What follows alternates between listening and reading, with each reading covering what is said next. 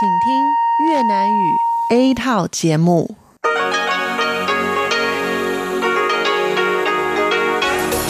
Đây là Đài Phát thanh Quốc tế Đài Loan RTI.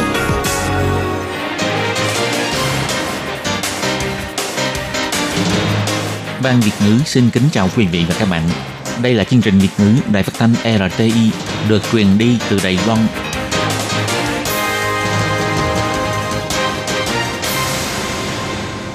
Tường Vi xin chào quý vị và các bạn.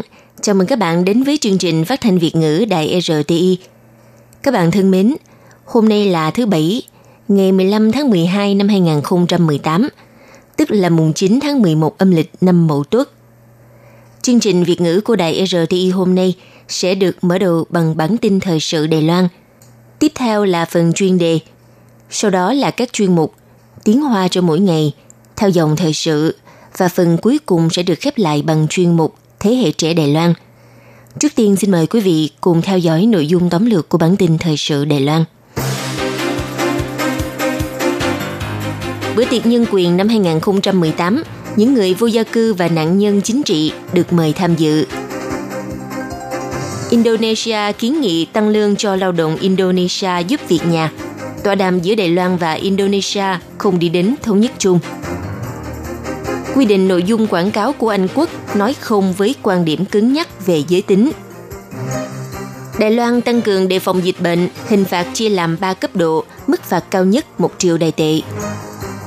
Thời tiết ngày và đêm trên toàn Đài Loan chuyển lạnh, Bắc Bộ, Đông Bộ mưa rải rác, Trung Bộ và Nam Bộ trời hưởng nắng.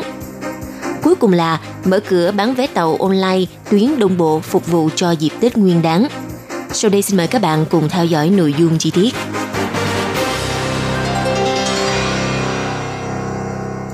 Bữa tiệc nhân quyền năm 2018 được tổ chức vào ngày 15 tháng 12 trên con đường Trấn Giang bên cạnh Viện Lập pháp Đại Bắc. Năm nay ngoài các hoạt động đại tiệc như mọi năm, vào thời gian ban ngày sẽ đặc biệt mời các tổ chức NGO mở hội trợ nhân quyền, hy vọng mở rộng sự tham gia của người dân và cũng hy vọng có thể khiến xã hội và người dân hiểu rõ hơn các vấn đề về nhân quyền không dễ gì có thể giải quyết trong chốc lát nên cần sự hỗ trợ và cống hiến lâu dài của người dân mới dần dần đạt được. Bữa tiệc nhân quyền được tổ chức như tạo nên một cuộc gặp gỡ cho các bậc người cao tuổi, những nạn nhân chính trị trong vụ việc khủng bố màu trắng 228, cùng người vô gia cư. Hy vọng thông qua một bữa tiệc sẽ là dịp để cho các tâm hồn đục điệu được gặp gỡ, cùng lắng nghe và trao đổi những câu chuyện đời của nhau. Hoạt động bắt nguồn từ buổi gặp gỡ vào 3 năm trước, các bậc cao tuổi đã chia sẻ với các nhân viên tổ chức về cuộc sống trôi dạt khắp nơi sau khi rời khỏi nhà tù. Ví dụ như ông Trần Khâm Sinh, lúc bị bắt giam là một Hoa Kiều gốc Malaysia. Sau 12 năm ngồi tù oan, chính phủ đã không trả ông về Malaysia, cũng không cấp chứng minh nhân dân cho ông, khiến cho ông trở thành người không có thân phận, một người vô gia cư không được làm việc và cũng không được thuê nhà ở. Qua những trải nghiệm như vậy đã khiến cho tổ công tác bữa tiệc nhân quyền liên kết những tuổi nhục và miệt thị mà tội phạm chính trị trước đây và những người vô gia cư trong thời điểm hiện tại đã phải chịu đựng. Hy vọng thông qua những hành động thực tiễn có thể xóa bỏ những định kiến của xã hội. Do đó, tổ công tác bữa tiệc nhân quyền và đoàn thể nạn nhân chính trị và người vô gia cư đã phối hợp tổ chức bữa tiệc này với mong muốn thiết lập một không gian xã hội với những đối thoại khác biệt. Sự tiến bộ của nhân quyền không phải là sự cố gắng của một vài người hay một vài tổ chức mà có được – Do đó, ban tổ chức quyết định dùng hình thức hội chợ không gian mở, cung cấp cho người dân cơ hội tiếp xúc với nhiều kiểu vấn đề và các mặt của xã hội. Trong ngày diễn ra hoạt động, ngoài các gian hàng của đoàn thể NGO cũng sẽ chuẩn bị các hoạt động tích điểm và diễn thuyết ngắn, mang lại nhiều hình thức tham dự phong phú cho người dân.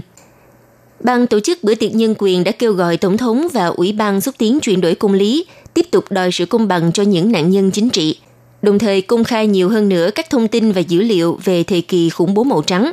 Lịch sử của Đài Loan ngày hôm nay không bị chôn vùi trong nước lũ và phải gột rửa oan ức cho những nạn nhân chính trị. Mặt khác cũng hy vọng người dân và xã hội có thể bỏ chút thời gian để ý đến xã hội xung quanh, sẽ thấy được hoàn cảnh của nhiều người, đồng thời thử nghiên cứu và tìm hiểu, thông qua sự tương tác lành mạnh giữa hai bên để kiến tạo nên tính khả thi trong việc liên kết và cùng nhau chung sống trong cộng đồng – Bữa tiệc nhân quyền là hoạt động do các nạn nhân chính trị và các bạn trẻ quốc tế phát động, cũng có thể xem như một hoạt động nhân quyền có ý nghĩa kế thừa lịch sử. Vào hôm ngày 14 tháng 12, Đài Loan và Indonesia đã tiến hành hội nghị song phương nhằm thảo luận đề xuất nâng cao mức lương cho lao động giúp việc gia đình của Indonesia. Bộ Lao động bày tỏ, phía Đài Loan đã hiểu rõ yêu cầu mong muốn tăng lương của Indo, khiến Indo đưa ra lý do tăng lương. Ngay sau đó nhóm công tác tiến hành thảo luận, nhưng trước mắt chưa đạt được thống nhất chung. Chiều ngày 14 tháng 12, Đài Loan và Indonesia đã ký kết bản ghi nhớ tuyển dụng, sắp xếp và bảo vệ lao động – Đồng thời hai bên đã tổ chức hội nghị thảo luận nhiều vấn đề, trong đó phía Indonesia chủ trương tăng lương cho lao động giúp việc gia đình, trở thành một trong những vấn đề mấu chốt trong hội nghị song phương lần này. Đài Loan và Indonesia đã trải qua 6 tiếng thảo luận. Đối với chủ trương tăng lương cho lao động giúp việc gia đình của Indonesia, Tổ trưởng Tổ quản lý Nhân lực Lao động Quốc tế thuộc Sở Phát triển Nhân lực Lao động Bộ Lao động, ông Tiết Giám Trung, trong lúc trả lời phỏng vấn đã chỉ ra rằng, sau hội nghị song phương, trước mắt vẫn chưa đi đến một thống nhất chung – nhưng theo ông Tiết Giám Trung chỉ ra rằng do mức lương của lao động Indonesia giúp việc gia đình vừa mới điều chỉnh một lần vào năm 2015, trước mắt kiến nghị phía Indonesia có thể đưa ra lý do tăng lương và các giải thích có liên quan cho Bộ Lao động tham khảo. Indonesia cũng đã tiếp nhận ý kiến này, sau này sẽ tiếp tục thảo luận ở cấp nhóm công tác. Theo thống kê của Bộ Lao động, số lượng lao động Indonesia tại Đài Loan tính đến cuối tháng 10 năm 2018 đã là 265.959 người. Số lượng lao động Indonesia giúp việc gia đình là 191.251 người. Mức lương của lao động được điều chỉnh lần gần đây nhất là vào năm 2015, mức lương từ 15.840 đồng đại tệ tăng lên thành 17.000 đại tệ. Theo quy định quảng cáo mới của nước Anh, kể từ tháng 6 năm sau sẽ gỡ bỏ các quảng cáo có nội dung chứa các quan điểm cố chấp về giới tính – ví dụ như miêu tả kỹ năng dừng đổ xe không thông thạo của nữ giới hoặc sự vụng về của nam giới khi thay tả cho trẻ sơ sinh. Ngày 14 tháng 12, Cục Quản lý Tiêu chuẩn Quảng cáo nước Anh ASA cho biết, căn cứ theo điều tra, một số quan điểm cố chấp rõ ràng đã gây ra tổn thương, bao gồm những người phụ nữ mới được làm mẹ, mong muốn ngoại hình xinh đẹp hơn, thậm chí là cả về sức khỏe tinh thần – theo quy định mới của Cục Quản lý Tiêu chuẩn Quảng cáo nước Anh, thì kể từ tháng 6 năm sau, nếu quảng cáo có nội dung chứa yếu tố giới tính đủ dẫn đến mạo phạm hoặc tổn thương người khác thì ngay lập tức sẽ bị gỡ bỏ. Quy định mới này áp dụng cho các phương tiện truyền thông và phi truyền thông, bao gồm TV, đài phát thanh, báo chí và phương tiện truyền thông xã hội. Trước khi các chính sách được thay đổi, có một quảng cáo sản phẩm giảm cân đã làm dấy lên làn sóng chỉ trích tại nước Anh – Nội dung là một cô người mẫu mặc bikini với câu hỏi bạn đã có một cơ thể đẹp để đi biển chưa? Theo người lãnh đạo kế hoạch xóa bỏ quan niệm cố chấp về giới tính thuộc Ủy ban quảng cáo CAP, bà Ella Smiley bày tỏ, quảng cáo có các quan điểm giới tính cố chấp mang tính tổn thương. Điều này đủ để gây ảnh hưởng đến cách con người tự nhìn nhận bản thân. Theo bà Ella Smiley cũng chỉ ra rằng, một số quan điểm cố chấp này đã làm giảm sự tiến bộ về năng lực thực tế của con người – hoặc khiến cho họ từ bỏ việc theo đuổi các công việc và nghề nghiệp cụ thể. Cá nhân và cả nền kinh tế đều phải trả giá đắt. Các đoàn thể nữ quyền ủng hộ rộng rãi quy định quảng cáo mới này, nhưng cũng có người dân cho rằng quy định mới này quá nặng nề. Tuy nhiên, ngành quảng cáo của nước Anh thì lại bày tỏ rất hoan nghênh quy định mới. Theo lãnh đạo Hiệp hội Quảng cáo cho biết, theo điều tra nghiên cứu mới nhất về tín nhiệm công chúng cho thấy, khán thính giả đặc biệt có cảm tình với các nội dung quảng cáo lập trường tiến bộ. Trong bối cảnh dịch tả lợn châu Phi đang hoành hành tại Trung Quốc, từ ngày 18 tháng 9 cho tới nay, tại sân bay Đào Viên đã phát hiện tới 131 vụ mang thịt nhập cảnh trái phép qua đường cửa xanh không cần kiểm tra và miễn khai báo.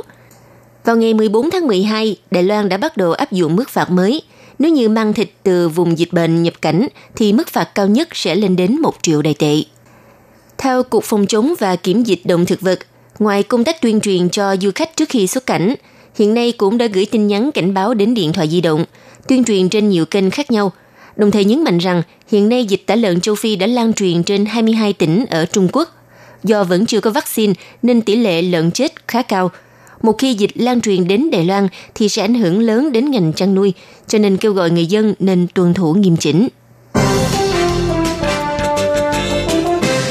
Vào rạng sáng ngày 15 tháng 12, do vẫn chịu sự ảnh hưởng của gió mùa đông bắc, thời tiết các khu vực vẫn mát mẻ, nhiệt độ thấp nhất vào khoảng 15 đến 20 độ C nhưng đến ban ngày thì gió mùa đông bắc bắt đầu suy yếu, nhiệt độ cao nhất của Bắc Bộ và Nghi Lan vào khoảng 21 đến 23 độ C. Nhiệt độ có sự chênh lệch khá lớn giữa ngày và đêm nên cần chú ý ăn mặc cho phù hợp. Còn về tình hình thời tiết thì Bắc Bộ và Đông Bắc Bộ vẫn có mưa rào rải rác, nhưng sẽ giảm dần nên cần chú ý mang theo các vật dụng tránh mưa. Bên cạnh đó, do cường độ của gió mùa đông bắc tăng dần, khiến cho phía bắc Gia Nghĩa cho tới bờ biển phía bắc Cờ Long, bán đảo Hằng Xuân và khu vực Bành Hồ, Kim Môn cùng vùng đất trống Duyên Hải, Mã Tổ vẫn có gió mạnh cấp 8 đến cấp 9. Vùng biển lân cận có sóng khá lớn, cần chú ý an toàn khi tham gia các hoạt động trên bờ biển. Về dự báo chất lượng không khí của Sở Bảo vệ Môi trường cho thấy, khu vực Bắc Bộ, Nghi Lan và Hoa Đông xếp hạng tốt, khu vực Tân Trúc, Miêu Lực, Trung Bộ và Vân Lâm, Gia Nghĩa, Đại Nam xếp hạng trung bình, còn khu vực Câu Hùng, Bình Đông do nằm ở vị trí cuối hướng gió, tốc độ gió suy yếu, cho nên khả năng lan rộng rất thấp, chất lượng không khí xếp hạng cảnh báo màu cam. Cục Đường sắt đã bắt đầu mở cửa bán vé tàu online các tuyến đồng bộ nhân dịp Tết Nguyên đán vào ngày hôm qua 14 tháng 12. Tuy vào giờ cao điểm thường xảy ra tình trạng cháy vé, nhưng đa số người dân vẫn có thể đạt được. Dự đoán sẽ không phát sinh tình trạng sốt vé như mọi năm.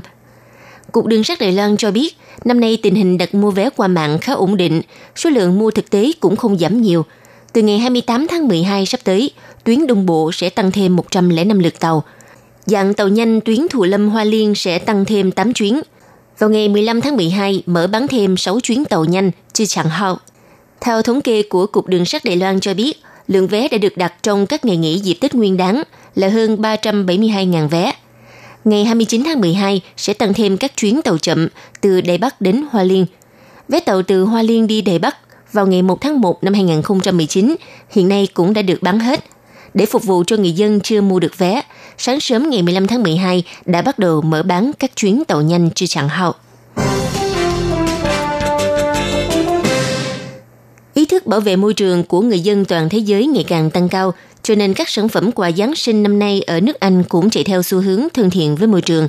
Trong đó đặc biệt nhất là loại bánh Giáng sinh chay không có trứng. Ngoài ra, bao bì bên ngoài cũng được chọn là chất liệu kim loại cứng, với hy vọng người tiêu dùng có thể tái sử dụng nhằm giảm lượng rác thải. Ngoài ra, nếu như năm nay vẫn dùng các loại cồ nhiều màu sắc làm bằng nhựa để trang trí cho cây thông trong nhà, thì chúng ta đã quá lạc hậu – vì năm nay hiện đang rất thịnh hành đồ trang trí cây thông làm từ gỗ thân thiện với môi trường. Trong đó có một số sản phẩm được nhập từ đảo Bali của Indonesia. Ngoài những đồ trang trí Giáng sinh chạy theo xu hướng bảo vệ môi trường, ống hút thân thiện với môi trường cũng rất được hoan nghênh.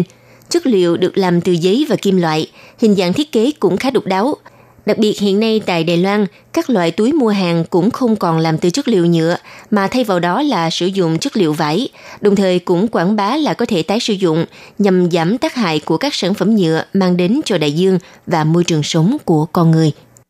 Hiện nay, việc tiết kiệm năng lượng và giảm lượng khí thải là nỗ lực chung của cư dân trái đất. Vì thế, mùa Giáng sinh năm nay thịnh hành xu hướng thân thiện với môi trường – người dân đều rất đồng tình và hưởng ứng, vui Giáng sinh nhưng vẫn không quên phát huy tinh thần bảo vệ môi trường.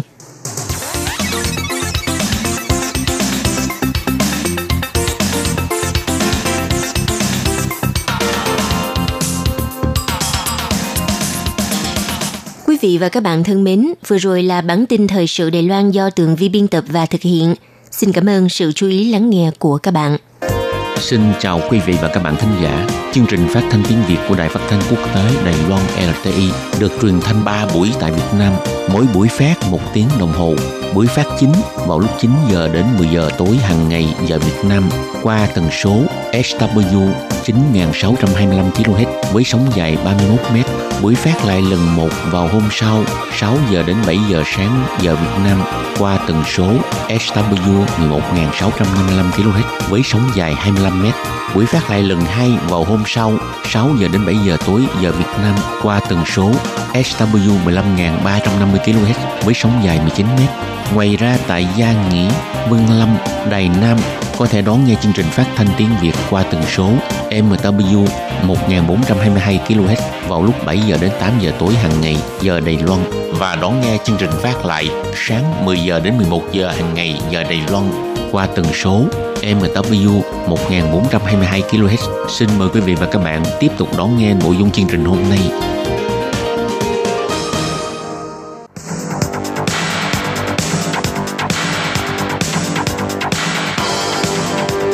Đây là đài phát thanh quốc tế Đài Loan RTI, truyền thanh từ Đài Loan. Mời các bạn theo dõi bài chuyên đề hôm nay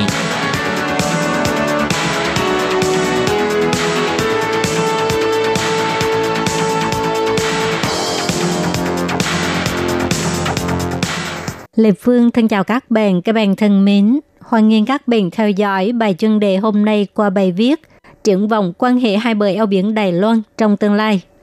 Kết quả bầu cử vừa qua đã khiến cho mối quan hệ hai bờ eo biển Đài Loan xuất hiện cơ hội xoay chuyển tình hình. Các huyền thị do quốc dân đảng lãnh đạo đều thành lập tiểu tổ công tác hai bờ eo biển Đài Loan, có ý muốn tăng cường sự giao lưu giữa hai bờ eo biển Đài Loan. Chủ nhiệm Ủy ban Trung Hoa Lục Địa Trần Minh Thông cũng đưa ra thiện chí cho biết Ủy ban Trung Hoa lục địa rất lạc quan nhìn thấy các huyền thị phân đấu kinh tế, chính phủ sẽ ủng hộ sẽ không gặp gỡ các quan chức Trung Quốc đến thăm Đài Loan. Kết quả bầu cử buộc chính phủ Trung ương không thể không xoay chuyển về bề ngoài. Điều được quan tâm nhất trong cuộc bầu cử lần này là đã dấy lên phong trào Hàn Quốc Du, người đắc cử thị trưởng thành phố Cầu Hùng. Chủ yếu là do câu nói của ông, con người có thể đến đây hàng hóa có thể xuất khẩu ra nước ngoài, Cao Hùng phát tài. Ý của câu này là nói về sự giao lưu hai bờ eo biển Đài Loan. Thực ra ý của ông Hàn Quốc Du là du khách Trung Quốc có thể đến Đài Loan, sản phẩm nông thủy sản có thể bán ra thị trường Trung Quốc, thì Trung Quốc nhất định sẽ phát tài. Đây là sự phản ánh về mối quan hệ lành lẽo giữa hai bờ eo biển Đài Loan trong hơn 2 năm qua. Do mối quan hệ hai bờ eo biển Đài Loan bị gián đoạn, du khách Trung Quốc không đến Đài Loan du lịch – sản phẩm nông nghiệp bán chậm, nền kinh tế Đài Loan giảm sút. Kết quả của cuộc bầu cử lần này là sự đánh giá về mối quan hệ hai bờ eo biển Đài Loan của chính phủ Thái Anh Văn. Nhưng đáng tiếc là Tổng thống Thái Anh Văn không đồng ý đối mặt vấn đề. Lúc gặp gỡ Chủ tịch Hiệp hội Mỹ tại Đài Loan, Tổng thống Thái Anh Văn còn nói rằng cuộc bầu cử chính trong một là cuộc bầu cử địa phương. Người dân Đài Loan không đưa ra sự lựa chọn về vấn đề hai bờ eo biển Đài Loan.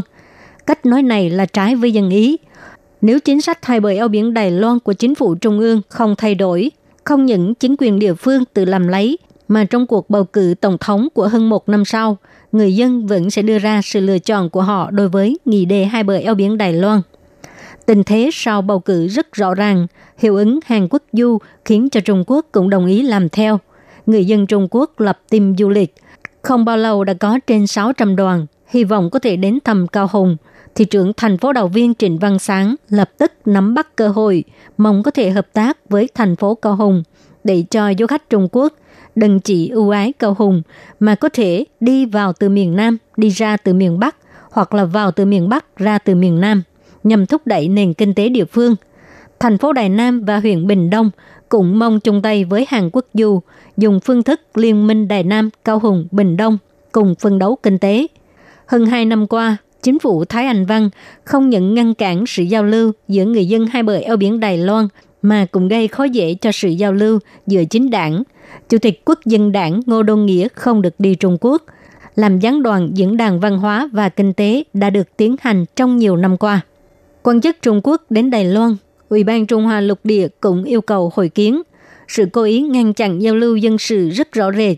Cũng chính vì vậy, du khách Trung Quốc cũng hoàn toàn không muốn đến Đài Loan – Họ chẳng thà đi du lịch các nước láng giềng như Nhật Bản, Hàn Quốc, thậm chí là du lịch châu Âu. Du khách Trung Quốc giảm mạnh đã gây thiệt hại nặng nề cho các nhà kinh doanh du lịch. Cũng vì vậy mà các sản phẩm nông nghiệp như chuối, thơm vân vân đều dư quá nhiều. Nông dân trồng trái cây đành phải ngậm ngùi tiêu hủy. Tổng thống Thái Anh Văn không nhìn thấy rõ vấn đề hay là không muốn thừa nhận, nhưng ít nhất Ủy ban Trung Hoa lục địa cũng đã hiểu được rằng áp dụng thái độ cởi mở là tốt cho người dân Đài Loan. Chính phủ nên biết rằng mối quan hệ hai bờ eo biển Đài Loan không phải là sự giận dỗi trẻ con. Trong lúc dân sự đã chuẩn bị khôi phục giao lưu hai bờ eo biển Đài Loan, trong mong Tổng thống Thái Anh Văn có thể nhìn thẳng vào nguyên nhân thực sự của trào lưu Hàn Quốc du, thay đổi chính sách hai bờ eo biển Đài Loan. Các bạn thân mến, các bạn vừa theo dõi bài chân đề của Đài Phát thanh Quốc tế Đài Loan RTI qua bài viết triển vòng quan hệ hai bờ eo biển Đài Loan trong tương lai. Do Lê Phương thực hiện, xin cảm ơn các bạn đã quan tâm và theo dõi. Lê Phương xin hẹn gặp lại các bạn vào tuần sau cũng trong giờ này.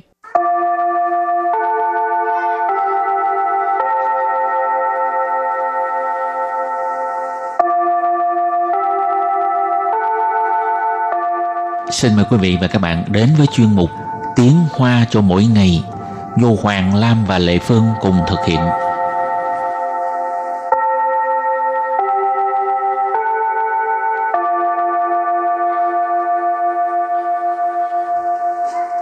Hoàng, Lam và Lệ Phương xin chào các bạn.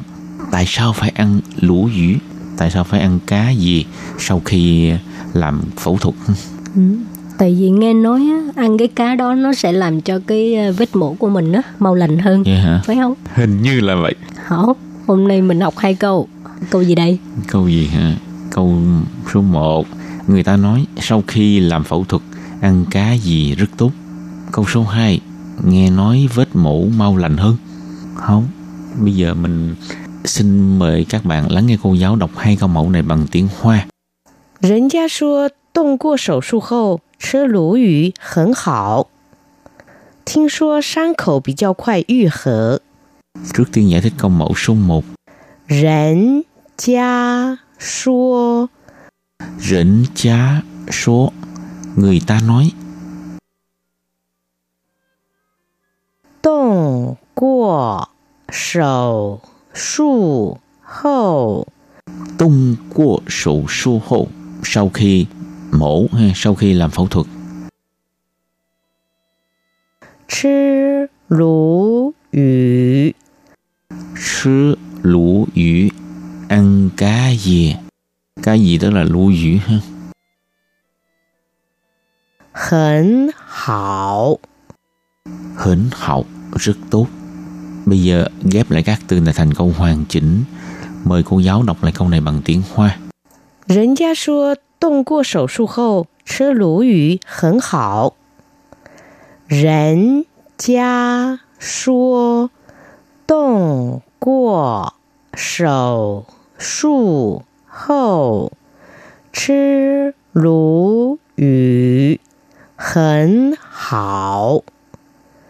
Câu này có nghĩa là người ta nói sau khi làm phẫu thuật ăn cá gì rất tốt. Và câu thứ hai, nghe nói là vết mổ sẽ mau lành hơn. 听说伤口比较快愈合。听说 thiên số nghe nói ha 伤口 sáng khổ vết mổ 比较快愈合。 bị chào khoai yu hở mau lành hơn bây giờ ghép lại các từ này thành câu hoàn chỉnh mời cô giáo đọc lại câu này bằng tiếng hoa 听说伤口比较快愈合。听说伤口比较快愈合。 Câu này có nghĩa là nghe nói vết mổ sẽ mau lành hơn và bây giờ chúng ta làm quen với các từ vựng mở rộng.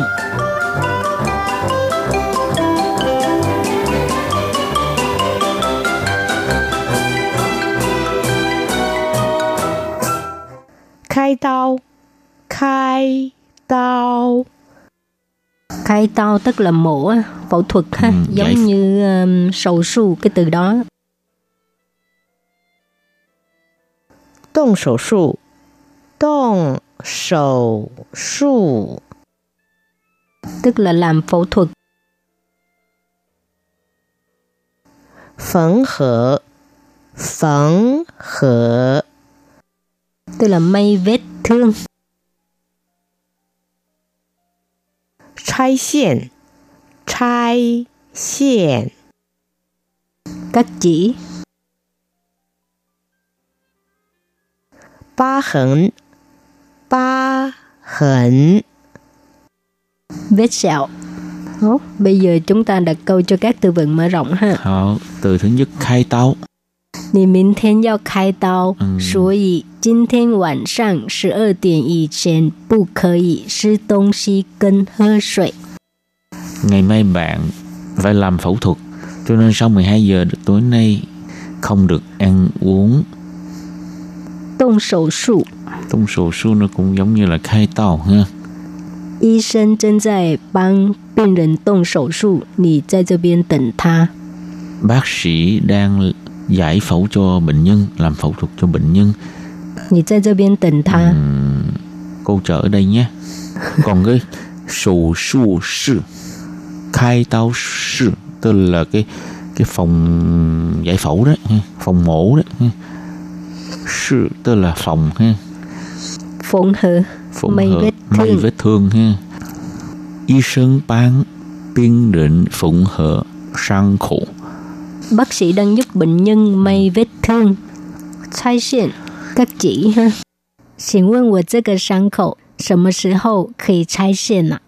xin hỏi vết thương của tôi chừng nào mới có thể cắt chỉ 一个礼拜就可以拆线了。 ừ, một tuần lễ thì có thể cắt chỉ rồi 好，疤痕，vết sẹo，嗯，留下疤痕了，留下疤痕了，好丑哦。 Ồ, để lại vết sẹo xấu quá 好，trước khi chấm dứt bài học hôm nay, xin mời các bạn ôn tập lại hai câu mẫu.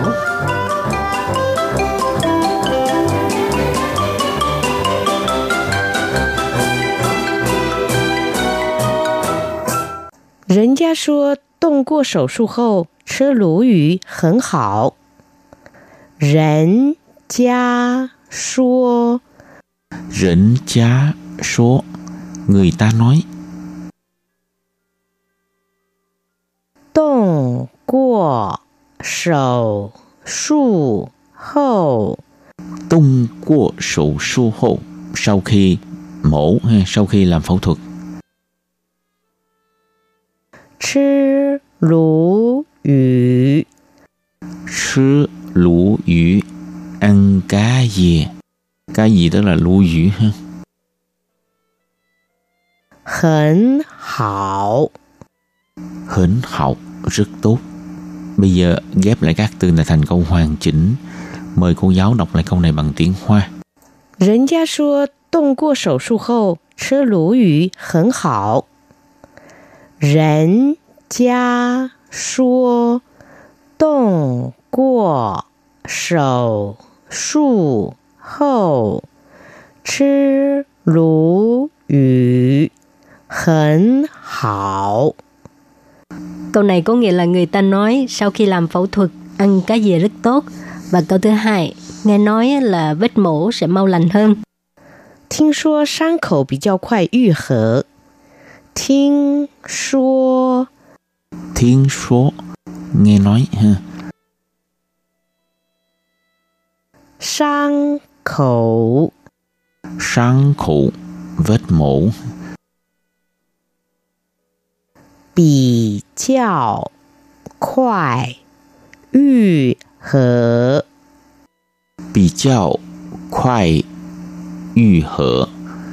Mau lành hơn. bây giờ ghép lại các từ này thành câu hoàn chỉnh mời cô giáo đọc lại câu này bằng tiếng hoa 听说伤口比较快愈合。听说伤口比较快愈合。 Câu này có nghĩa là nghe nói á, vết mổ sẽ mau lành hơn. 开刀，开刀， Khai tao tức là mổ, phẫu thuật ha, ừ, giống như um, sầu su cái từ đó. Động sầu su, động sầu su, tức là làm phẫu thuật. Phấn hở, phấn hở, tức là may vết thương. 拆线，拆线， Cắt chỉ. 疤痕，疤痕， vết sẹo. Ừ, chuyên mục tiếng Hoa cho mỗi ngày của hôm nay đến đây chấm dứt. Cảm ơn các bạn đón nghe. Chai chen. Bye bye.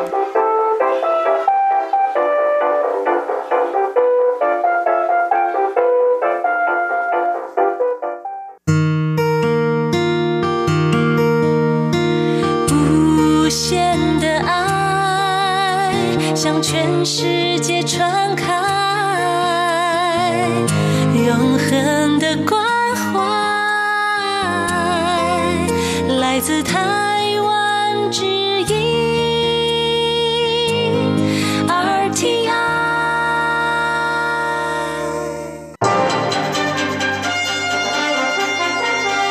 quý vị đang đón nghe chương trình Việt ngữ đài RTI truyền thanh đài Long.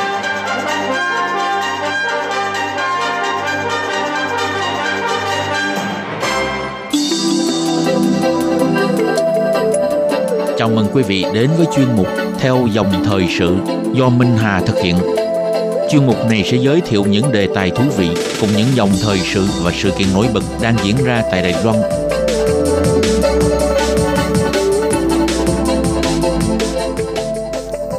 Minh Hà xin kính chào quý vị và các bạn. Các bạn thân mến, theo thống kê của Sở Di dân Đài Loan, hiện nay dân số người nhập cư mới trên toàn Đài Loan đã vượt ngưỡng 500.000 người. Để tổng quan chung về chính sách giáo dục của Đài Loan thực tế đã tạo được một tầm quan trọng như thế nào đối với cộng đồng người nhập cư mới, cũng như là thu thập những ý kiến đóng góp về vấn đề giáo dục từ nhóm cư dân mới sau khi hòa nhập vào cuộc sống của cộng đồng địa phương – qua đó để cải thiện tốt chương trình nâng cao giáo dục văn hóa cho cộng đồng người nhập cư mới. Liên minh phát triển các vấn đề về người nhập cư của đảng Dân Tiến đã hợp tác với các nhà lập pháp, tổ chức nhiều diễn đàn về giáo dục người nhập cư. Bộ trưởng Bộ Giáo dục Diệp Tuấn Vinh cho biết, trước dân số cư dân mới vượt hơn 500.000 người, cơ quan này mong rằng có thể vận dụng giáo dục làm nền tảng chống đỡ để phát huy nền văn hóa và ưu thế ngôn ngữ của cư dân mới – trong khi đó, nhiều nhà lập pháp thì nỗ lực khai thác thế mạnh của cộng đồng người nhập cư tại địa phương cũng nêu ra chủ trương cho rằng chính phủ cần phải lắng nghe tiếng nói cũng như ý kiến về chính sách giáo dục do cư dân mới đề xuất ở địa phương. Như vậy thì mới có khả năng lắng nghe và biết quan tâm đến những suy nghĩ thực tế của người nhập cư. Các bạn thân mến, trong chương mục theo dòng thời sự của ngày hôm nay, Minh Hà mời các bạn cùng tìm hiểu chính sách và chương trình hỗ trợ nâng cao giáo dục văn hóa, năng lực nghiệp vụ, năng lực nghiên cứu của Bộ Giáo dục Đài Loan dành cho người nhập cư và thế hệ thứ hai của cư dân mới. Thông qua chương trình học tập và giao lưu mang đến nhiều sức sống hơn cho công việc của cư dân mới, cũng như là giúp cộng đồng người nhập cư mới vượt qua mọi thách thức và có thể sinh sống ổn định tại Đài Loan. Sau đây mời các bạn cùng đón nghe nội dung của bài viết hôm nay nhé.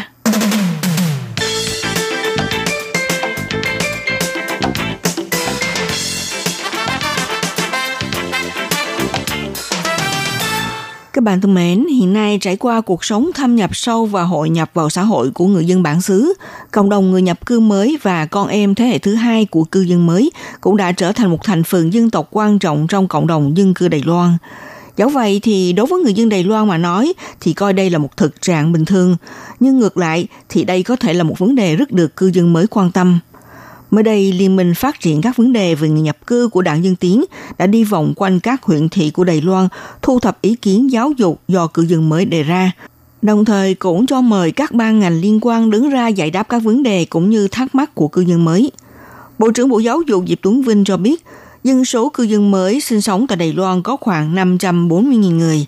Trong đó, cư dân mới đang theo học tại các trường cấp 2 và cấp 1 có khoảng 180.000 người – giáo dục chính là một vấn đề có liên quan chặt chẽ với bản thân của cư dân mới. Ông Diệp Tuấn Vinh cho biết, ngày nay cùng với xu hướng cư dân mới trở thành một phần tâm điểm của Đài Loan, ông kỳ vọng giáo dục có thể dùng như một nền tảng chống đỡ để phát huy ưu thế ngôn ngữ và văn hóa của cư dân mới. Ông Diệp Tuấn Vinh cho biết như thế này. 这样子的这个数目是非常非常哦值得我们去重视的。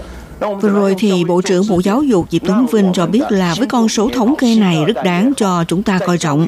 Như thế nào để vận dụng giáo dục làm tâm điểm chống đỡ, giúp cho cư dân mới, cho con em thế hệ thứ hai của cư dân mới có thể cảm nhận được nền giáo dục để thực tế phát huy tài năng.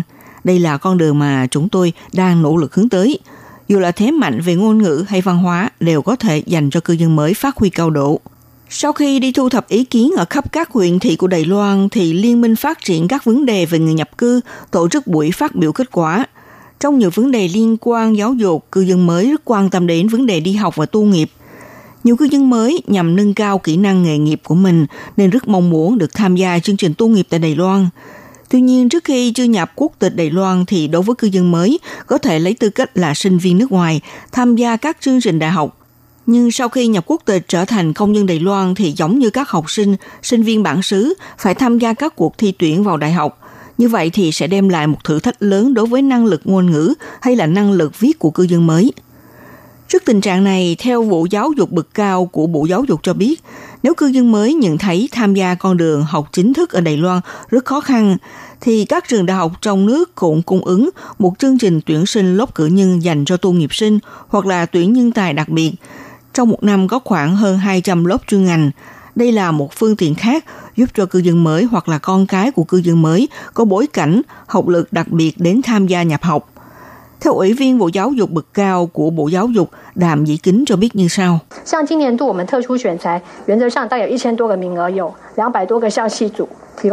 Vừa rồi thì theo cô Đàm Dĩ Kính cho biết là ví dụ như trong niên học năm nay là Bộ Giáo dục cũng dành ra hơn 1.000 hàng ngạch tuyển sinh, hơn 200 chuyên ngành, cung cấp cho mọi người đến tuyển chọn. Dụng ý của việc tuyển chọn tài năng đặc biệt không phải là chỉ xem thành tích trắc nghiệm trình độ giáo dục thôi, mà sẽ đánh giá xem bạn có những năng lực giáo dục đặc biệt và khác hơn. Ví dụ, bản thân của cư dân mới có những trải nghiệm và bối cảnh đặc biệt, có lẽ về lĩnh vực này, trong lúc thực hiện việc tuyển sinh thì trường đại học sẽ đặc biệt đưa ra sự hỗ trợ. Theo Vụ trưởng Bộ Giáo dục học tập suốt đời của Bộ Giáo dục bà Hoàng Nguyệt Lệ cho biết, cư dân mới có thể chọn chương trình của đại học mở. Bộ Giáo dục cũng có mở thêm những lớp nghiên cứu học tập giáo dục cơ bản dành cho người thành niên, cung cấp cho cư dân mới sau khi đến Đài Loan có thể nhanh chóng học tập ngôn ngữ và sống hòa nhập vào môi trường – Ngoài ra hiện nay có nhiều cư dân mới đang theo học tại các lớp bổ túc cấp 1, cấp 2 của các trường trung học, tiểu học đạt gần 6.500 người. Học lớp bổ túc cấp 2 có khoảng 1.200 người. Nhiều cư dân mới phản ánh rằng trong các lớp bổ túc này còn hạn chế về số người mở lớp. Bà Hoàng Nguyệt Lệ cho biết Bộ Giáo dục sẽ thương thảo với chính quyền các địa phương. Nếu gặp trường hợp mà số lượng học sinh tham gia học tập chưa đạt được con số 15 người, thì có thể vẫn tiếp tục mở lớp học như thường lệ để cho cư dân mới có môi trường được trao dồi học tập hay không.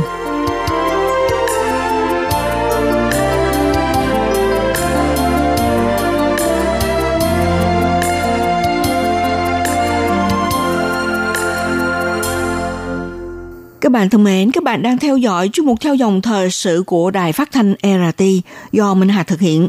Đề tài hôm nay là tìm hiểu chính sách và chương trình hỗ trợ nâng cao giáo dục văn hóa của Bộ Giáo dục Đài Loan dành cho người nhập cư và thế hệ thứ hai của cư dân mới. Theo thống kê dân số di cư đến Đài Loan, diện kết hôn đã có 540.000 người, chủ yếu đến từ Trung Quốc, các nước Đông Nam Á, Nhật Bản, Hàn Quốc, trong đó, dân số con em thế hệ thứ hai của cư dân mới cũng đạt gần 370.000 người. Nhiều đoàn thể vận dụng đủ mọi cách để quảng bá nền văn hóa cho cư dân mới, giúp cho người nhập cư và thế hệ thứ hai sớm hòa nhập vào xã hội. Theo Ủy viên lập pháp Thái Thích ứng cho biết, để động viên và khuyến khích con em cư dân mới tận dụng kỳ nghỉ quay về nhà ông bà ngoại, nơi quê mẹ để trải nghiệm cuộc sống gia đình, học tập ngôn ngữ và giao lưu văn hóa. Thông qua giao lưu học tập, thì Đài Loan có thể bồi dưỡng hạt giống nhân tài đa văn hóa bằng ưu thế đa ngôn ngữ và đa văn hóa của các em để hòa nhập vào quốc tế. Mở rộng phát triển kinh tế thương mại quốc gia, mở rộng tầm nhìn mới, một chương trình hoạt động của kế hoạch bồi dưỡng năng lực con em cư dân mới ở nước ngoài đã ra mắt từ những năm gần đây, trong đó với mục đích là thông qua kế hoạch này sau 6 tháng học tập giao lưu và trải nghiệm nơi quê mẹ, sẽ khuyến khích con em cư dân mới hướng tới mục tiêu quay về nơi quê ngoại để phát triển, kỳ vọng cư dân mới đóng vai trò là người lính tiên phong cho chính sách hướng Nam mới. Tuy nhiên, ông Thái Thích ứng cho biết, theo sự tìm hiểu của ông thì nhiều bậc phụ huynh là cư dân mới đều đưa ra nhận xét rằng khi con em thế hệ thứ hai sau khi học tập và trải nghiệm cuộc sống ở quê ngoại, thực tế thì các em không cần thiết phải quay về quê ngoại để phát triển. Nói cách khác là các bậc cha mẹ đều mong muốn các em trực tiếp tìm công ăn việc làm ngay tại Đài Loan – Ông góp ý rằng, trong phương châm giáo dục cư dân mới, chính phủ cần nghe những ý kiến thực tế của cư dân mới. Ủy viên lập pháp Thái Thích ứng cho biết như thế này. 那我觉得还是最主要就是说，在尤其在我们现在推动新南向政策，我们其实有一个重要的想法是希望这一些人未来 Vừa rồi, theo ông Thái Thích ứng cho biết là ông nhận xét điểm chính vẫn là hiện nay, chính phủ đang thúc đẩy chính sách hướng Nam mới, 我不晓得我问 nên có cách suy nghĩ trọng tâm là mong muốn con em thế hệ thứ hai của cư dân mới. Sau này thì liệu có cơ hội quay về quê ngoại trở thành nhịp cầu giao tiếp giữa hai bên? Nhằm về sự việc này, ông đã hỏi ý kiến của nhiều bậc phụ huynh, nhưng nhiều bậc phụ huynh không có phản ứng mạnh về vấn đề này. Ông từng hỏi nhiều phụ huynh, giả sử con em của quý vị sau khi tốt nghiệp đại học được cử đến Myanmar hay là Việt Nam hoặc là các nước khác như Indonesia chẳng hạn để làm việc thì như thế nào? Sau khi nghe vậy thì nhiều phụ huynh không có bất kỳ phản ứng nào vì họ nhận thấy để con mình ở lại Đài Loan kiếm việc làm là được rồi, cho thấy giữa bậc phụ huynh và chính phủ đều có những suy nghĩ chênh lệch. Học tiếng phổ thông Trung Hoa, học tập nền văn hóa của bản địa là phương pháp quan trọng nhất để giúp đỡ cư dân mới nhanh chóng hòa nhập vào xã hội Đài Loan. Ông Hà Cảnh Vinh, Ủy viên Ủy ban các vấn đề cư dân mới của Đảng Dân Tiến, phát biểu tại buổi giới thiệu kết quả về công việc gồm góp ý kiến giáo dục của cư dân mới. Ông đã sử dụng bốn loại ngôn ngữ gồm có tiếng Trung, tiếng Mã Lai, tiếng Anh và tiếng Mân Nam để phát biểu, thể hiện ưu thế ngôn ngữ của thế hệ thứ hai. Ông Hà Cảnh Vinh nêu ra, khi cư dân mới đang quan tâm việc như thế nào để nhanh chóng học tập tiếng Trung, thì cũng đừng có quên đi tầm quan trọng của việc học tập tiếng mẹ đẻ. Ông cho biết, Đài Loan là xã hội di dân, rất phong phú về đa văn hóa. Chính phủ đưa ra chính sách cư dân mới không nên chỉ nghiêng hướng phát triển với bất kỳ một bên nào cả. Trong lúc phụ đạo cư dân mới học tập tiếng Trung thì cũng nên thúc đẩy con em thế hệ thứ hai học tập tiếng mẹ đẻ của quê mẹ. Với dân số cư dân mới đang định cư tại Đài Loan đã vượt hơn 500.000 người, con em cư dân mới nằm trong giai đoạn theo học tại các trường cấp 1, cấp 2 cũng đạt dân số 180.000 em học sinh, mà trong đó con em thế hệ thứ hai đến từ các nước Đông Nam Á đạt hơn 110.000 em. Trong khuôn khổ chính phủ nỗ lực thúc đẩy chính sách hướng Nam mới, do thế hệ thứ hai hiểu rõ ngôn ngữ của quê mẹ và cũng hiểu được nền văn hóa của Đài Loan, cho nên sẽ trở thành một nguồn nhân tài quan trọng cho chính sách hướng Nam mới, mà giáo dục thì cũng trở thành nhịp cầu bắt nối quan trọng cho chính sách này.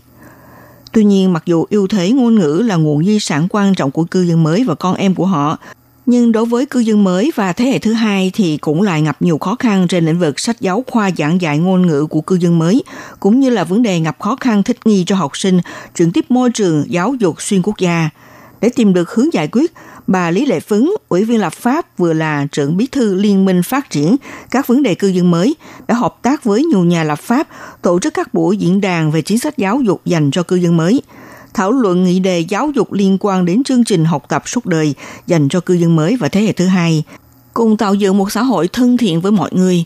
Bà Lý Lệ Phấn nêu ra, thông qua diễn đàn đã thu hút đông đảo cư dân mới nhiệt tình tham gia. Trong đó, điều mà cư dân mới trông chờ nhất là hy vọng chính phủ cung cấp càng nhiều học bổng để giúp đỡ họ nâng cao khả năng nghề nghiệp. Bà Lý Lệ Phấn cho biết như thế này.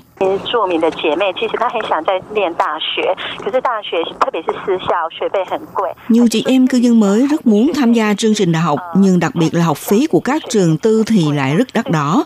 Trong khi con cái của mình phải đóng học phí cho trường tư cũng đắt tiền, đối với chị em cư dân mới mà nói thì đây sẽ tạo nên áp lực kinh tế cho họ. Thế nên mới mong muốn Bộ Giáo dục hãy nghiên cứu và bàn thảo xem có thể thiết lập học bổng dành riêng cho các bạn, giúp cho các bạn cư dân mới khi tham gia chương trình đại học sẽ không gặp khó khăn về kinh tế. Trên con đường tu nghiệp đối với cư dân mới, rào cản lớn nhất là áp lực kinh tế. Ủy viên lập pháp Trùng Dài Từng góp ý rằng chính phủ nên thiết lập học bổng dành cho con em thế hệ thứ hai. Ngoài ra cũng nên thúc đẩy nền giáo dục của quê mẹ.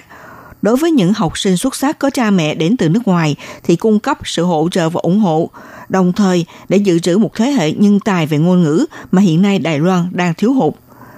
Chính phủ ngoài việc chú trọng cơ sở giáo dục của cư dân mới, thực tế cũng nên đầu tư đào tạo lớp trẻ thế hệ 2 của cư dân mới. Đây là sự nhận xét nhất trí của các nhà lập pháp. Đối với cư dân mới và con em của họ, giáo dục là quyền lợi và nghĩa vụ. Trong chính sách phải thực hiện như thế nào cho thật chi tiết và chu đáo. Sự thật thì còn cần đến nhiều không gian nỗ lực. Chỉ cần tiếp tục xây dựng một bàn đạp giáo dục cho mọi người thì trong tương lai nhóm cư dân mới đang sinh sống tại Đài Loan ắt sẽ trở thành một lực đẩy mới cho chính sách hướng Nam mới. Các bạn thân mến, chuyên mục theo dòng thời sự của ngày hôm nay đến đây cũng xin được khép lại nhé. Minh Hà xin kính chào tạm các bạn và hẹn gặp lại các bạn cũng trên làn sóng này vào buổi phát kỳ sau.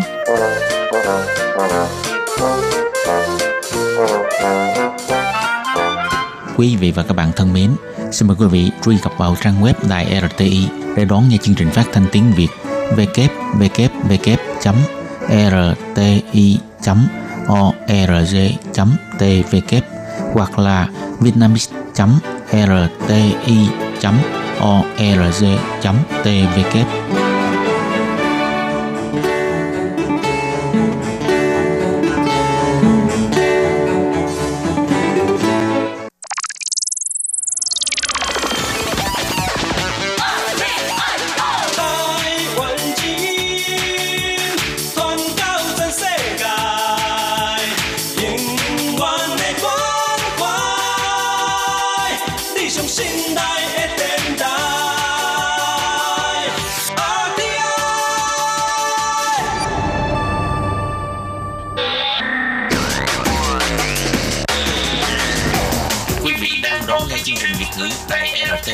Truyền thanh từ Đài Loan.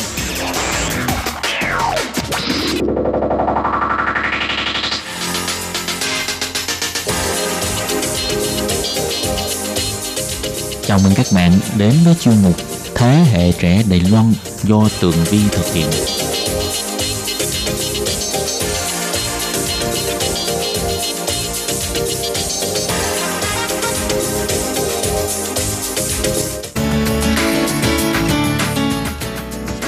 Tường Vi xin chào quý vị và các bạn. Chào mừng các bạn trở lại với chuyên mục Thế hệ trẻ Đài Loan. Các bạn ơi, trong chuyên mục tuần trước thì Tường Vi đã giới thiệu với các bạn một hoạt động rất là đáng yêu đã diễn ra trong trường tiểu học Văn Lâm, Quấn Liên của Sào trong khu vực thành phố Tân Bắc. Trường ờ, Quấn Liên của Sào có một ờ, ngân hàng ảo và ngân hàng tí hon này á, còn à, phát hành tiền giấy nè, rồi còn có cả hệ thống ngân hàng rất là hoàn chỉnh để cho các em học sinh trong trường có thể à, học và được cách à, sử dụng tiền bạc một cách đúng đắn. Đồng thời còn à, đem mảng giáo dục tài chính đến với ngôi trường Văn Lâm à, giúp cho các em học sinh từ còn nhỏ mà đã có những cái kiến thức về mảng này. Khi mà nghe tới tài chính thì có lẽ mọi người sẽ cảm thấy nó rất là khô khan. Ai ngờ nó lại trở thành một trò chơi một hoạt động vô cùng là hấp dẫn thú vị đối với học sinh trường tiểu học Văn Lâm và bây giờ thì à, xin mời các bạn tiếp tục và cùng với Tường Vi đến với trường Văn Lâm để à, tìm hiểu thêm những điều thú vị đang diễn ra trong ngôi trường này nhé. Thưa các bạn, như à, Tường Vi đã giới thiệu ở phần 1, thì người đã sáng lập ra ngân hàng Quỳnh Liện, đó chính là thầy Lại Hạo Vi. Các bạn biết không, thầy Lại Hạo Vi cho biết á, ngân hàng lý tưởng ở trong lòng thầy không chỉ là có thể ờ, in ấn rồi phát hành tiền giấy mà ngân hàng còn ờ, cung cấp một dịch vụ tiết kiệm tiền giống y như là ngân hàng thiệt vậy đó. Ý tưởng này của thầy có vẻ rất là táo bạo, cũng không dễ thực hiện phải không nào? Vâng thì các bạn, nếu mà chúng ta suy nghĩ nha, nếu hơn 1.600 em học sinh của trường Quỳnh Liện và chỉ riêng cái công đoạn mà các em ngồi đếm tiền thôi cũng ờ, khiến cho kế hoạch này thất bại. Và các em cũng không có thời gian để mà ngồi đó làm một ngân hàng thực sự giống như ngoài đời. Bởi các em là học sinh, còn phải lên lớp học bài nữa mà, phải không nào?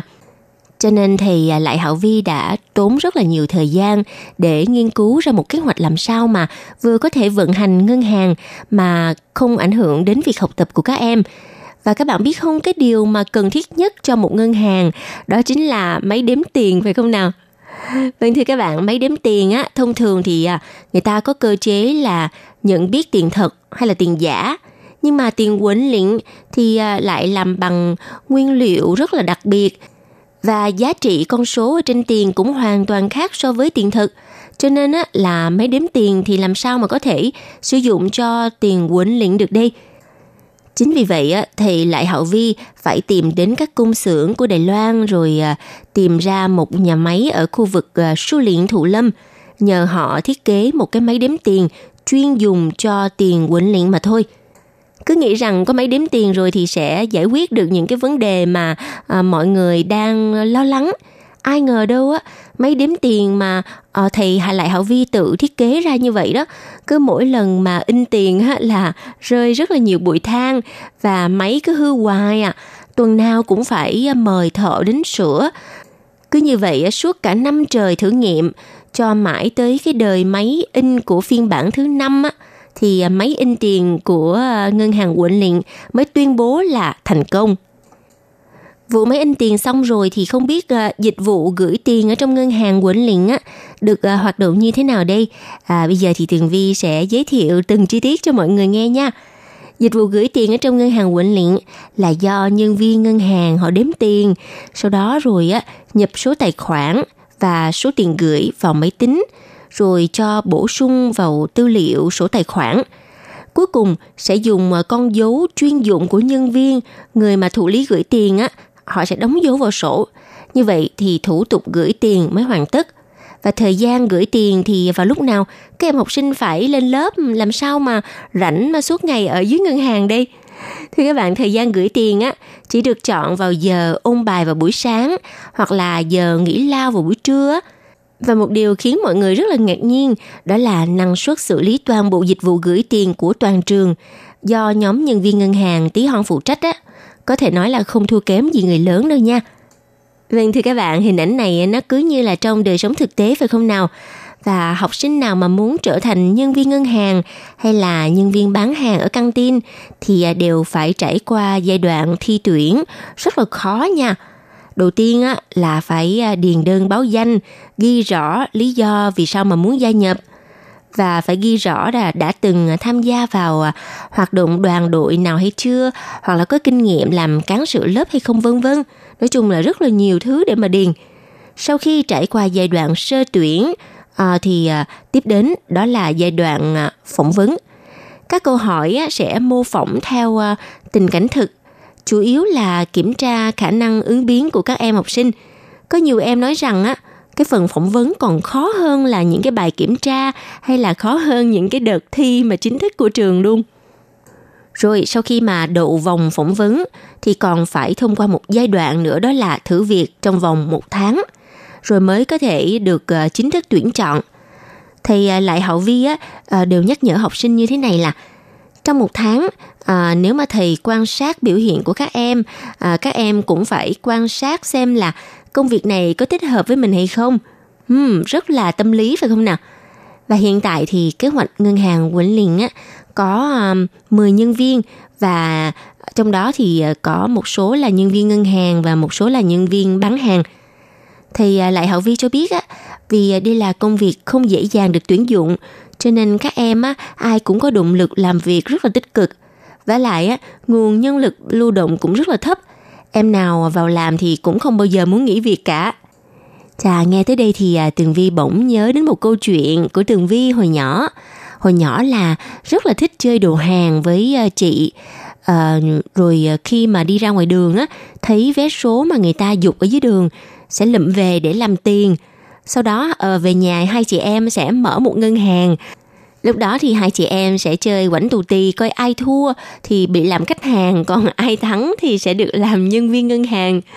À, cái kỷ niệm đó thực sự rất là vui và không ngờ rằng ở trường ờ, tiểu học Quỳnh Liện lại à, có được cái trò chơi mà ngày xưa Tường Vi đã từng chơi ở nhà với chị mình các bạn biết không cái cảm giác mà con nít được uh, giả bộ làm những cái công việc của người lớn á thì nó rất là thú vị và cái ký ức á nó sẽ không bao giờ quên được. Như hồi nhỏ là thích chơi làm uống tóc nè rồi uh, chơi trang điểm uh, chơi nhà hàng vậy đó. Và mọi người cứ nghĩ rằng những trò chơi này rất là vô bổ. Nhưng mà không phải như vậy đâu nha. Từ những trò chơi như vậy tường vi cũng đã học được cái trách nhiệm của mình trong công việc cũng giống như là những gì mà à, hiệu trưởng của trường Quỳnh Liện á, cô Chu Ngọc Hoàng nói là hy vọng là các em học sinh á, à, tốt nghiệp trường Quỳnh Liện xong thì đều trở thành những con người yêu công việc của mình và là những người cần cù có trách nhiệm. Cho tới thời điểm hiện tại thì à, kế hoạch ngân hàng Quỳnh liền của trường tiểu học vô cùng là thành công và nhận được rất là nhiều sự khen thưởng từ nhiều à, trường học khác. Nhưng mà các bạn biết không, trong thời gian thực hiện kế hoạch á, thì nội bộ của trường đã xuất hiện rất là nhiều những cái tiếng nói phản đối. Bởi vì à, kế hoạch này á, chưa ai làm cả, mà nó còn dính dáng đến hành vi chi tiêu tiền bạc. Cho nên á, ờ, nhiều người người ta lo lắng và thời điểm ban đầu khi mà mở các cuộc họp á, thì các phụ huynh cũng như ờ, một số các thầy cô họ phản ứng kịch liệt và yêu cầu là phải chấm dứt ngay kế hoạch kỳ lạ này nhưng mà thầy lại hậu vi chia sẻ là ban đầu á, tôi tìm những thầy cô có hứng thú với kế hoạch để mà bàn bạc. Các bạn biết không, chỉ riêng công đoạn giải thích kế hoạch thôi là mất cả 2 tiếng đồng hồ bởi vì không ai tin rằng có thể thực hiện một cái ngân hàng tí hon ở trong trường học được. Nhưng à, dưới sự nỗ lực không ngừng à, trao đổi của thầy à, Lại Hậu Vi, cuối cùng á, năm đầu tiên à, trường đã chọn 10 khối lớp để mà bắt đầu vận hành ngân hàng huấn luyện. Và cho tới nay thì à, có tới 80% lớp ở trong trường đã sử dụng đồng tiền quấn lĩnh để làm phần thưởng khuyến khích các em ở trong trường. À, từ lúc khởi đầu cho tới bây giờ thì cũng đã trải qua vài năm rồi. Sau vài năm thì à, thầy Lại Hậu Vi phát hiện là cái tư duy suy nghĩ của các em học sinh vượt trên mức tưởng tượng của người lớn. Có em học sinh á, à, quan sát và biết được sinh nhật của bạn bè xung quanh mình rồi à, dùng tiền quẩn luyện để mua quà tặng cho bạn. Còn có một vài học sinh còn mua những cái à, món quà nhỏ à, có hình Hello Kitty ở trong trường để mà về tặng cho mẹ mình. Khi mà thầy nhìn thấy sự chu đáo cũng như là những cái hành vi chuẩn mực của các bé thì à, chắc chắn rằng nỗi lo trong lòng các bậc phụ huynh cũng đã từ từ được giải tỏa và bây giờ thì ngân hàng huấn luyện vận hành vô cùng thuận lợi và phát triển. Còn à, đối diện với những nghi vấn ở bên ngoài á, à, có một số người người ta e ngại là học sinh họ tiếp xúc với tiền bạc quá sớm, vậy liệu có biến các em trở nên thực dụng hay không? Thì à, theo thầy Lại Hậu Vi cho rằng thực ra tính cách của mỗi người á, đều khác nhau, à, có lợi cho người khác và có lợi cho bản thân, khó mà tồn tại cùng một lúc phải không nào? Nhưng mà khi thông qua à, bao nhiêu sự lựa chọn ở trong cuộc sống thì à, thầy hy vọng các bé trong quá trình mà học tập này sẽ xây dựng được quan niệm tiền bạc đúng rồi à, biết à, phân biệt cái gì cần thiết và cái gì muốn sở hữu. Bởi vì phải trải qua sự nỗ lực thì à, các em mới có được thành quả. Cho nên mỗi một đồng tiền huấn luyện đối với các em đều được sử dụng một cách vô cùng cẩn thận thầy à, lại học vi chia sẻ là thầy à, thường nhìn thấy hình ảnh các em á, à, đến cái chỗ bán hàng rồi cầm món hàng lên nhìn rồi suy nghĩ rất là lâu sau đó bỏ xuống không mua. Từ đó đã thấy được rằng các em học sinh trước khi mua bất cứ một cái gì đều suy nghĩ. Và cái sự suy nghĩ đó đó là một khả năng vô cùng quý báu.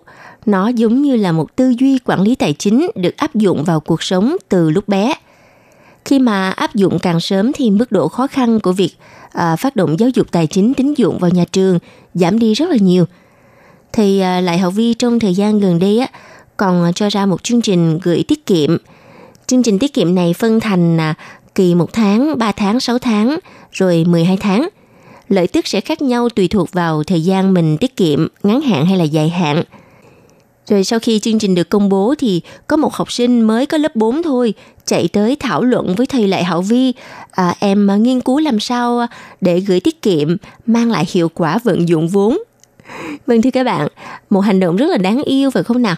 Nhưng mà các bạn biết không, đa số người á, người ta phải lớn lên ra xã hội rồi mới bắt đầu học cách quản lý tài chính – nhưng à, đối với học sinh của trường tiểu học Quỳnh Liện thì thông qua mô hình làm quen dần dần với à, tài chính của ngân hàng Quỳnh Liện đã giống như một hành động là gieo hạt mầm khái niệm tài chính vào đầu óc của các em. Từ đó có thể nói rằng ngân hàng tí hon Quỳnh Liện vô cùng thành công đã đạt được mục đích mà kế hoạch muốn thực hiện. Rồi ngoài chương trình tiết kiệm ra thì á, mỗi một học kỳ thì lại Hậu Vi đều cho ra rất là nhiều những cái chương trình mới. Chẳng hạn như à, kế hoạch hỗ trợ từ thiện, à, sẽ chọn những trường vùng sâu vùng xa mà cần à, giúp đỡ rồi à, sẽ bán những cái món quà có một cái trị giá là 99 đồng à, quấn lịnh và học sinh trong trường sẽ tự nguyện mua hàng để làm từ thiện. Nói tóm lại là ngân hàng tí hon Quỳnh Liện thực sự đã thuyết phục được Tường Vi và chắc chắn rằng kế hoạch ngân hàng tí hon ở trong trường tiểu học sẽ được ờ, thầy Lại Hậu Vi phát triển mạnh hơn và lan rộng khắp các trường tiểu học ở Đài Loan, mang lại một cuộc sống học đường thú vị và bổ ích cho các em học sinh thì các bạn và chuyên mục Thế hệ trẻ Đài Loan ngày hôm nay cũng xin tạm dừng tại đây. Tường Vi cảm ơn sự chú ý lắng nghe của các bạn. Hẹn gặp lại trong chuyên mục tuần sau cũng vào giờ này nha. Bye bye. So I love to come home cause when I get you alone you know I'll be okay. When I'm home everything seems Hộp thư ban Việt ngữ Vietnamese Service PO Box 123 gạch ngang 199 Taipei 11199 còn thư từ của thính giả Việt Nam xin gửi đến hộp thư số 104 Hà Nội, Việt Nam, số máy phát 886 2 2885 2254